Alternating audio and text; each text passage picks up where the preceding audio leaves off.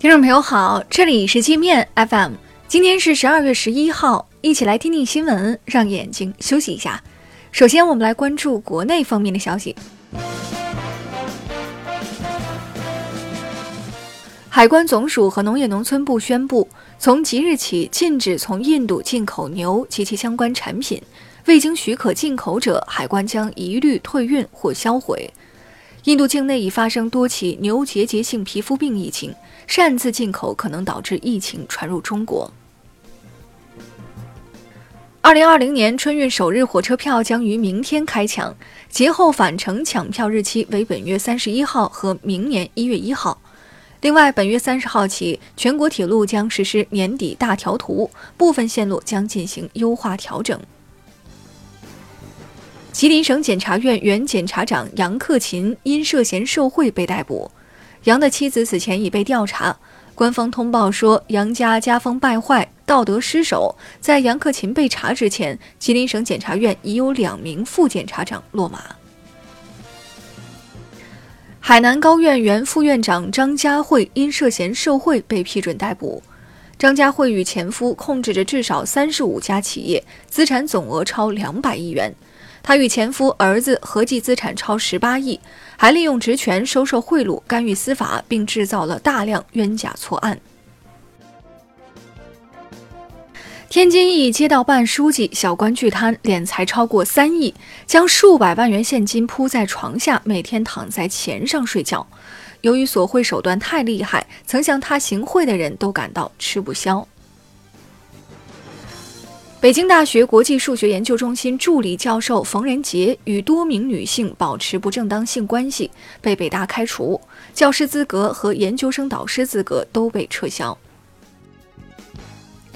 孙杨听证会仲裁结果将在明年一月中旬公布。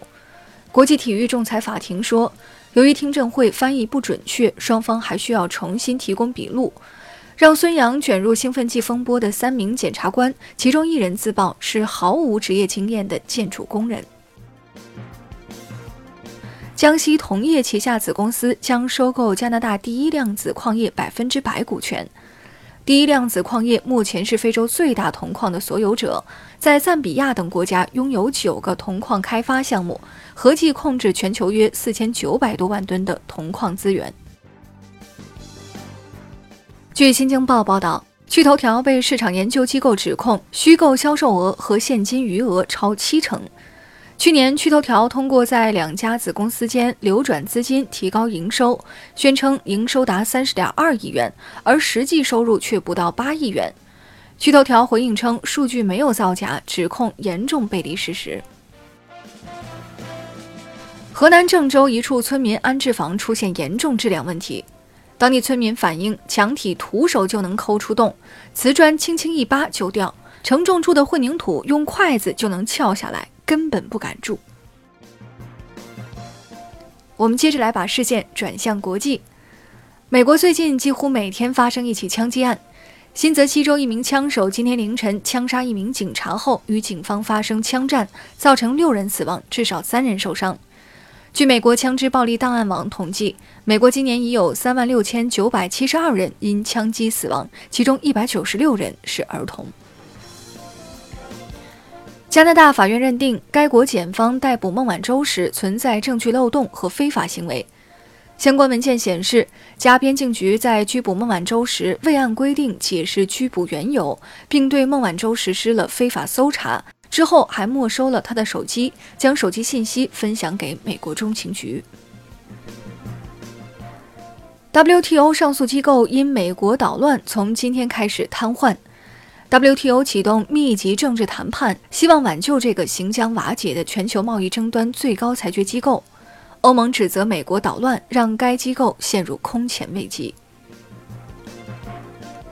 美国石油老二雪佛龙公司爆雷。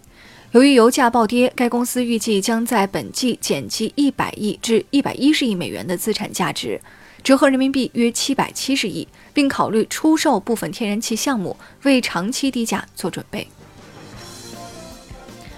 法国全国大罢工已经持续六天，公共交通几乎全面瘫痪，巴黎十六条地铁线路中有十条完全停运。全国百分之九十的高铁停驶，法国航空公司取消了百分之三十的国内航班。瑞典环保少女格丽塔指责巴西屠杀亚马逊原住民，被巴西总统博尔索纳罗怒怼。博尔索纳罗说：“格丽塔是个令人讨厌的熊孩子，为何那么多媒体相信她的话？”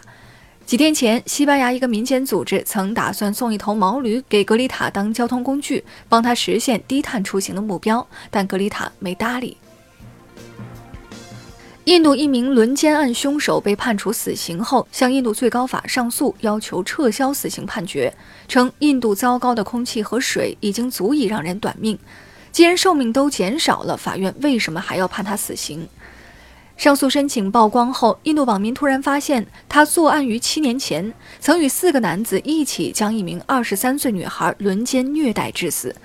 印度网民大怒，质问印度法院为什么不早点处死他。